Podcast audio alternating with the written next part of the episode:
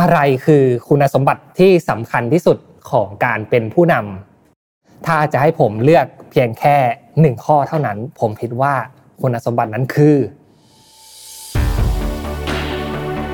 Mission to the Moon Podcast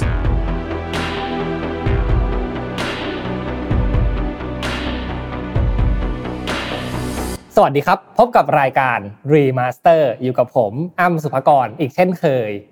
วันนี้นะครับผมอยากชวนทุกท่านมาพูดคุยกันในประเด็นที่ค่อนข้างที่จะเหมาะสมกับในช่วงเวลา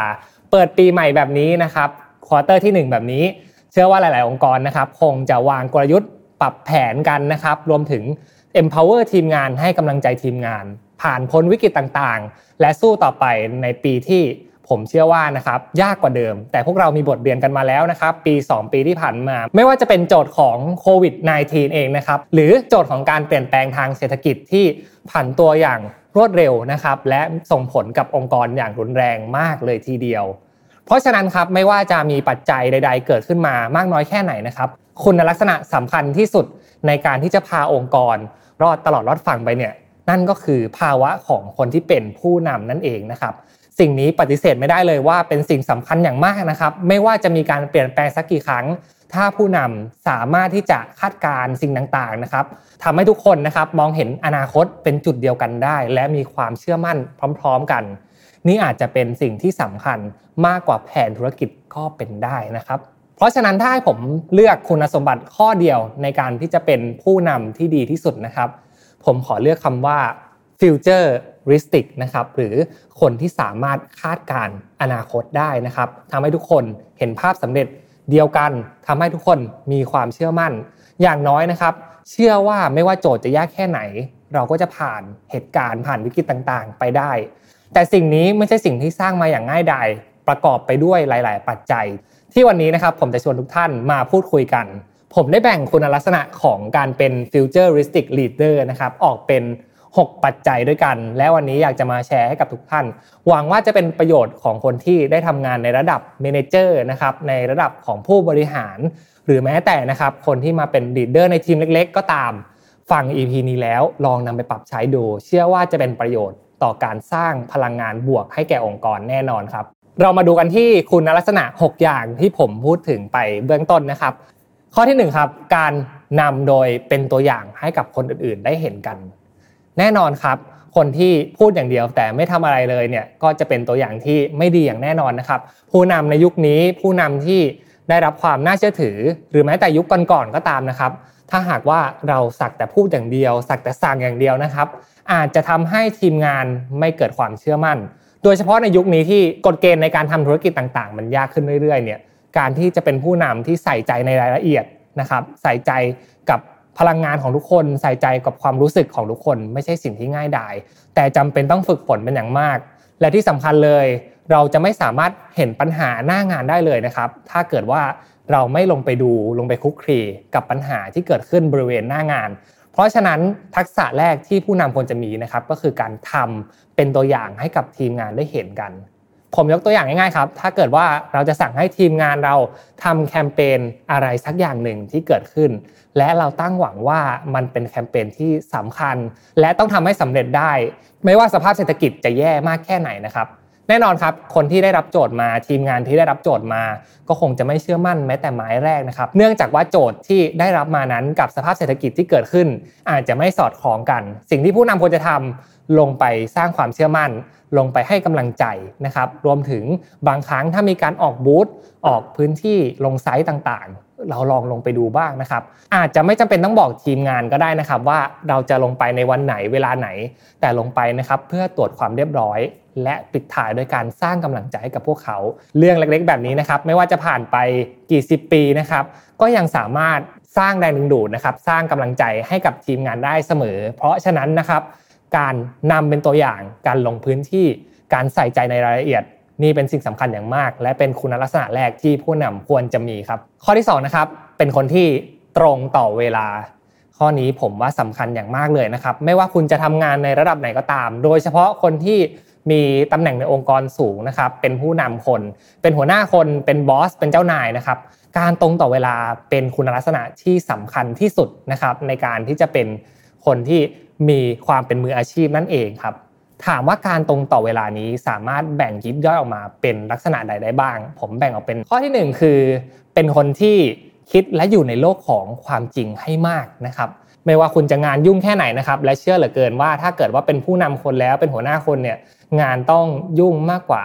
คนที่เป็นทีมงานมากเป็น 2 เท่านั่นแหละครับ แต่อย่างไรก็ดีครับ ในการที่ได้รับหน้าที่ตรงนี้มาได้ทำงานตรงนี้ นับเป็นเกียรติอย่างสูงที่คุณจะได้รับมอบหมายตรงนี้นะครับ และการตรงต่อเวลานี้เอง การจัดการเวลาที่ดี ก็เป็นคุณลักษณะที่คุณจำเป็นต้อง เก็บหอมรอมริบฝึกฝนสร้างประสบการณ์ให้กับตัวเองนะครับ ข้อที่ 2 ก็คือเป็นคนที่เผื่อเวลาให้ตัวเอง นอกจากการจัดการเวลาในงานที่ดีแล้วนะครับ คุณก็ต้องรู้จัก จัดการเวลาส่วนตัวให้ดีด้วยเช่นกัน เชื่อว่าคนที่ได้รับมอบหมายในการเป็นผู้นำนะครับ คงไม่ได้มีแค่หมวกของการทำงานเพียงอย่างเดียว แต่ยังต้องแบ่งเวลาไปให้กับครอบครัวนะครับ ลูกคนรัก หรือคนในครอบครัวนะครับ คุณจำเป็นต้องแบ่งเวลาให้ทุกอย่างมัน balance กันให้ได้ เท่าที่คุณจะทำได้ เพื่อให้เป็นต้นแบบนะครับ เป็นคนที่สามารถจัดการได้ไม่ว่าสถานการณ์จะตึงเครียดมากแค่ไหน การที่เรารู้จักแบ่งเวลาให้กับตัวเอง บวกกับแบ่งเวลาให้กับคนอื่นเนี่ยในระยะยาวนะครับจะส่งผลดีอย่างมาก ไม่ว่าจะเป็นในแง่ของการรักษาสุขภาพเองก็ดีนะครับ การรักษาความสัมพันธ์กับผู้อื่นก็ดี ในเมื่อคุณเป็นผู้นำแล้วนะครับ เป็นหัวหน้าคนแล้ว การรักษาความสัมพันธ์เนี่ยก็เป็นทักษะหนึ่งที่จำเป็นอย่างมาก ที่จะพาองค์กรนะครับไปเจอกับโอกาสใหม่ ๆ ได้พูดคุยกับคนใหม่ ๆ และเปิดประตูบานใหม่ ๆ ออกไปเรื่อยๆนะครับส่วนที่3นะครับคือการเป็นคนที่มีการจัดการและบริหารได้ดี แน่นอนครับนี่คืออาชีพของคุณเลย อย่างที่ job description ได้บอกไว้นะครับงานของคุณคือการ management เพราะฉะนั้นการจัดการไม่ใช่จัดการแค่งาน แต่คือการจัดการอารมณ์ จัดการความรู้สึกของตัวเองให้ดีด้วย หลาย ๆ ครั้งนะครับที่เราต้องตัดสินใจบ่อยๆ ในระยะเวลา 1 วันเนี่ยเชื่อว่าจะเกิดความเครียดสะสมในตัวอย่างแน่นอน แต่สิ่งที่คุณสามารถทำได้ และฝึกฝนได้ด้วยตัวเอง หยุดยั้งมันได้ด้วยตัวเอง นั่นก็คือการจัดการอารมณ์ของคุณเอง คุณน่าจะต้องจัดการเวลานะครับ ให้สามารถรีบูสต์ตัวเอง กลับมามีพลังงาน มีชีวิตชีวาได้อีกครั้งหนึ่ง และไม่เอาอารมณ์หลาย ๆ นะครับไปโยนใส่ทีมงาน ใส่คนอื่น มากจนเกินไป มิฉะนั้นนะครับจะไม่มีใครอยากทำงานร่วมกับคุณแน่นอนครับ และส่วนสุดท้ายนะครับนั่นก็คือการที่คุณสามารถรับมือกับปัญหาต่างๆ ได้ดี ใช่แล้วครับในหนึ่งวันของแต่ละคน โดยเฉพาะคนที่เป็นหัวหน้างานเนี่ยจะต้องเจอกับปัญหาปวดหัวมากมายอย่างแน่นอนนะครับอยู่ที่ว่าเรามีวิธีมองปัญหานั้นอย่างไร และจัดการกับมันอย่างไรบ้าง ถ้าเกิดว่าคุณเป็นคนที่รับปัญหามานะครับ เก็บมันไว้นะครับ เหมือนระเบิดเวลาเนี่ยแล้วไม่มีการจัดการอะไรออกไปเลยนะครับ หรือไม่มีการจัดการอารมณ์ความรู้สึกของตัวเองเลย ผมเชื่อว่าคนที่จะได้รับผลกระทบมากที่สุดนะครับหนึ่งก็คือตัวคุณเอง 2 ก็คือคนที่อยู่รอบตัวคุณเลขาของคุณทีมงานของคุณ น่าจะเจออารมณ์ร้ายๆของคุณอย่างแน่นอน เพราะฉะนั้นถ้าเกิดว่ารับปัญหามาแล้วนะครับสิ่งที่เป็น skill สำคัญที่สุดเลยของการเป็นผู้นำที่ดี ก็คือการฝึกที่จะแก้ปัญหา โดยเฉพาะปัญหาที่ยาก ถ้าไม่ใช่คุณแล้ว ใครจะแก้ปัญหานี้ได้ คุณลองตั้งคำถามแบบนี้กับตัวเองบ่อยๆนะครับเนื่องจากคุณเป็น leader เป็นผู้นำองค์กร เพราะฉะนั้นปัญหายากๆก็รับมันเข้ามาเลยครับ เอามาเลย เดี๋ยวเราจัดการให้ก่อน หลังจากนั้นนะครับเรายิบย่อยปัญหาออกมา แบ่งเป็นสัดส่วนแล้วส่งต่อให้กับทีมงานนะครับเข้าไปแก้ปัญหาเข้าไปมีส่วนร่วมทำงานเป็นทีม นี่เป็นลักษณะนะครับของคนที่เป็นผู้นำที่สามารถจัดการกับเวลา และมีวินัยทางด้านเวลาได้ดีครับ ข้อที่3นะครับคือการมีอารมณ์ขันโอ้ข้อนี้สำคัญอย่างมากเลยนะครับแต่หลายคนไม่ค่อยคิดถึงประเด็นเรื่องนี้สักเท่าไหร่นะครับ ผู้นำหลาย ๆ คนนะครับเป็นคนที่ทำงานเก่งมากนะครับ สามารถจัดการงานได้ทุกอย่าง มีเป้าหมายชัดเจน และบางครั้งนะครับก็ไม่รู้ตัวด้วยซ้ำว่ามีทักษะในการกดดันลูกน้อง อย่างหนักหน่วงมากๆทีเดียว ผมเชื่อว่าหลาย ๆ คนนะครับพอพูดถึงคำนี้แล้ว น่าจะคิดถึงเจ้านายที่มีความเฮี้ยบมีความโหดกันอยู่ใช่ไหมครับแน่นอนครับทักษะในการที่จะมีอารมณ์ขันได้เนี่ยไม่ใช่ว่าทุกคนจะสร้างได้นะครับ แต่ก็ใช่ว่าจะสร้างไม่ได้เสียทีเดียว อย่างน้อยนะครับในการประชุมหนึ่งครั้งการเข้าห้องประชุมไป ถ้าเกิดว่าเราทำให้บรรยากาศมันน่าพูดคุย สนุกมากขึ้น บรรยากาศมีความเป็นมิตรมากขึ้นนะครับ จะทำให้ทุกคนเนี่ยสามารถที่จะกล้าออกเสียงนะครับกล้าแสดงความคิดเห็นกันได้มากขึ้น โดยคนที่จะเริ่มทำให้บรรยากาศมันดีได้ที่สุดเนี่ยนั่นก็คือตัวของคนที่เป็นผู้นำนั่นเองครับ อย่างน้อยเข้าไปนะครับ พูดคุยสร้างกำลังใจให้กับผู้คนบ้างนะครับหยอกล้อกันบ้างเป็นบางครั้ง ในจังหวะที่ถูกที่ควรนะครับ จะทำให้บรรยากาศมันดีขึ้นมาก ๆ ทีเดียว ที่สำคัญครับมันจะช่วยในเรื่องของสภาพจิตใจของตัวคุณเองด้วยนะครับ ถ้าเกิดว่าคุณเครียดเกินไปเดินหน้าบูดหน้าบึ้งลองนึกสภาพดูครับ คงไม่มีใครอยากจะมา report อะไรเลย กับคนที่หน้าบูดหน้าบึ้งและรู้ว่าถ้า report ไปแล้ว สิ่งนี้จะทำให้ทีมงานนะครับไม่กล้าที่จะเปิดใจและพูดคุยกับคุณ และคุณนะครับอาจจะไม่ได้รับข้อมูลสำคัญเลยก็เป็นได้ครับ ข้อที่4นะครับคือการหาความรู้อย่างไม่หยุดหย่อน หรือว่าการมี growth mindset นั่นเองนะครับ ประธานาธิบดีจอห์นเอฟเคนเนดีเคยกล่าวไว้ว่าการเป็นผู้นำและการเรียนรู้นะครับเป็นสิ่งที่ขาดกันไม่ได้ เพราะฉะนั้นจงกระหายและทำตัวให้โง่อยู่ตลอดเวลา ผมค่อนข้างเชื่ออย่างมากเลยนะครับในคำนี้ และเป็นคุณลักษณะที่ผมพยายามจะฝึกฝนและทำอยู่ในทุกๆวันนะครับ การสงสัยใครรู้การกระหายในความรู้เนี่ยเป็นทักษะสำคัญมาก และเป็นสิ่งที่น่าลงทุนที่สุดเลยนะครับสำหรับการเป็นผู้นำ เนื่องจากนะครับโลกมันเปลี่ยนไปไวมาก และความรู้ใหม่ๆนะครับมีผุดขึ้นมาทุกวันเลย วันนี้เราเจอกับอะไรบ้างล่ะ Metaverse โลกบล็อกเชนถ้าหากว่าผู้นำเองนะครับยังไม่มีความรู้ใดๆเหล่านี้ อาจจะทำให้เป็นการตัดโอกาสของความก้าวหน้าในองค์กร ในอนาคตก็เป็นได้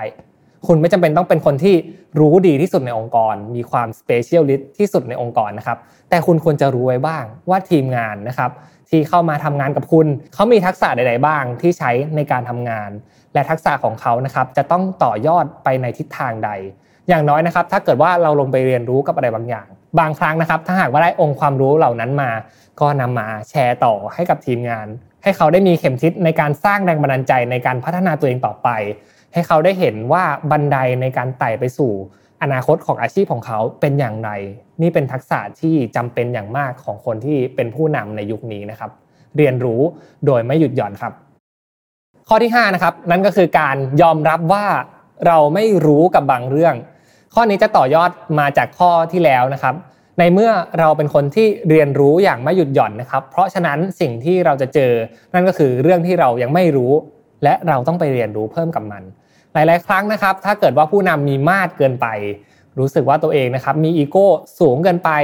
ไปที่ไหนก็ต้องดูฉลาดดูเท่ดู smart อยู่เสมอเนี่ยผมคิดว่าเป็น mindset ที่ค่อนข้างจะผิด และก็กำลังพาทีมงานนะครับหลงทางเลยทีเดียว การที่เป็นผู้นำที่กล้าที่จะยอมรับว่าไม่รู้กับบางเรื่องนะครับ อาจจะมีข้อดีซ่อนอยู่มากพอสมควรเลยทีเดียว อย่างน้อยนะครับถ้าหากว่าทีมงานเขามีความรู้ในเรื่องเหล่านั้นคุณอาจจะเปิดโอกาสให้เขานะครับได้แสดงศักยภาพในการอธิบายเรื่องเหล่านั้นออกมา ให้คุณได้เข้าใจ และคุณอาจจะเห็น performance บางอย่าง กับทีมงานบางคนนะครับที่เขามีองค์ความรู้มากมาย ต่อยอดให้เขานะครับทำให้เขามีปากมีเสียงมากขึ้นในการพูดคุยในองค์กร ผมเชื่อว่ามันจะเป็นวินวินซิทูเอชันนะครับคุณจะได้รู้เรื่องใหม่ ๆคุณจะได้ยอมรับว่าตัวเองไม่ต้องเก่งที่สุดก็เป็นได้ แต่ขอให้คุณมีสติและสามารถนำองค์กรไปในทิศทางที่ถูกต้องได้ เรื่องไหนที่คุณไม่รู้นะครับ เมื่อได้รับความรู้มาแล้ว ก็นำไปศึกษาต่อยอดกลับไปที่ข้อ 4 ไปเรียนรู้เพิ่มเติมมา หลังจากนั้นค่อยกลับมาคุยกับทีมงานให้มันเข้าใจให้มันรู้เรื่องกัน ก็เป็นสิ่งที่ดีมากแล้วครับ ข้อที่6นะครับเป็นพื้นฐานที่สุดของการเป็นผู้นำที่ดีนะครับ นั่นก็คือการสื่อสารให้อย่างชัดเจน ข้อนี้นะครับผมคงไม่ต้องพูดอะไรมากเลย การสื่อสารนะครับเป็นประตูบานแรกสำคัญที่สุดในการทำให้ทุกคนในองค์กรนะครับเห็นทิศทางเห็นภาพสำเร็จตรงกัน เพราะฉะนั้นสกิลที่ต้องฝึกฝนและต้องฝึกฝนทุกวันด้วยนะครับ นั่นก็คือการสื่อสารให้อย่างชัดเจน ตรงประเด็นนะครับไม่จำเป็นต้องพูดอะไรอ้อมคอมากมาย ไม่ต้องมีน้ำเยอะขอเนื้อเนื้อเน้นๆนะครับที่สำคัญผมอยากเพิ่มส่วนนี้ด้วยครับ นั่นก็คือบริบทของการพูดคุยกับแต่ละคน คุณต้องรู้นะครับว่าการพูดคุยกับลูกค้าควรจะพูดคุยอย่างไร พูดคุยให้กำลังใจทีมงาน ควรจะพูดคุยอย่างไร หรือสร้างไฟเติมไฟให้กับทีมงาน เราควรจะเข้าไปใน mood and tone ประมาณไหน จริง ๆ แล้วสิ่งเหล่านี้นะครับเป็นศาสตร์และศิลป์ในการที่จะสร้างวัฒนธรรมองค์กรให้น่าสนใจ และมันจำเป็นต้องฝึกฝนอย่างมากครับ ผู้นำต้องเข้าใจเรื่องราวนะครับ สามารถถ่ายทอดเรื่องราวได้ดีมากๆ เพราะการที่คุณไม่สามารถอธิบายอะไรง่าย ๆ ได้นะครับ มันจะทำให้โจทย์ต่อจากนั้นนะครับ ไม่สามารถปลดล็อกอะไรได้เลย และหลาย ๆ ครั้งเมื่อประชุมกันจบนะครับ ผมเชื่อว่าทีมงานต้องมีการไปซุบซิบกันแน่นอนว่าสรุปแล้วให้เราทำอะไรกันเนี่ย การที่คุณสามารถสื่อสารเรื่องราวต่างๆ ให้ออกมาแบบง่าย ๆ ได้ และเข้าถึงใจคน ไม่ว่าเขาจะทำงานในแผนกบัญชีนะครับ ในแผนกในการวางกลยุทธ์ต่างๆ หรือคนที่เป็นดีไซเนอร์เข้าใจข้อมูลก้อนเดียวกัน ให้ชัดเจนกันได้เนี่ยเป็นสิ่งที่สำคัญเป็นอย่างมากเลย ผมยกตัวอย่างง่ายๆนะครับ เมื่อเราดูเท็ดทองเนี่ยเราจะเห็นได้ว่าข้อมูลต่างๆ ที่เขานำมาเล่านะครับ อาจจะเป็นแค่ส่วนหนึ่งที่เขาได้รับความรู้มาเท่านั้น จริง ๆ แล้วมันจะมีองค์ความรู้ที่ใหญ่มากกว่านั้น แต่เมื่อต้องมาสื่อสารกับผู้คนมากขึ้น เมื่อต้องการทาให้ข้อมูลนะครับเข้าถึงคนได้ง่ายมากยิ่งขึ้น มันต้องถูกแปลงสารออกมา ข้อมูลในสไลด์นะครับอาจจะไม่ใช่ข้อความยาวเหยียด แต่กลายเป็นรูปภาพจบในหนึ่งรูป และทำให้ทุกคนนะครับรับรู้ความรู้สึกของรูปภาพนั้นได้ ตรงกันนี่อาจจะเป็นทักษะที่สำคัญมากๆ ในผู้นำยุคนี้นะครับ ถ้าหากว่าใครยังไม่สามารถสื่อสารได้อย่างชัดเจน ต้องรีบฝึก ต้องรีบพัฒนาในส่วนนี้เป็นส่วนสำคัญมากที่สุดเลยครับ และทั้งหมดทั้งมวล 6 ข้อนี้นะครับ ก็นำมาประกอบร่างรวมกัน คุณจะกลายเป็น futuristic leader นะครับผู้นำที่สามารถสร้างความมั่นใจให้กับทีมงาน สามารถคาดการอนาคตได้ เป็นคนที่จัดการกับเวลาได้ดี และเป็นต้นแบบที่ดีที่จะพาองค์กรไปสู่ความสำเร็จครับสำหรับใน EP นี้ครับผมต้องขอขอบคุณผู้ฟังทุกท่านมากที่ติดตาม Remaster ใน EP หน้าผมจะมาพูดถึงเรื่องอะไรยังไงฝากติดตามนะครับ ทุกวันอังคาร2ทุ่มมาเจอกับผมอ้ามสุภกรอีกเช่นเคยสำหรับวันนี้ สวัสดีครับ Mission to the Moon Podcast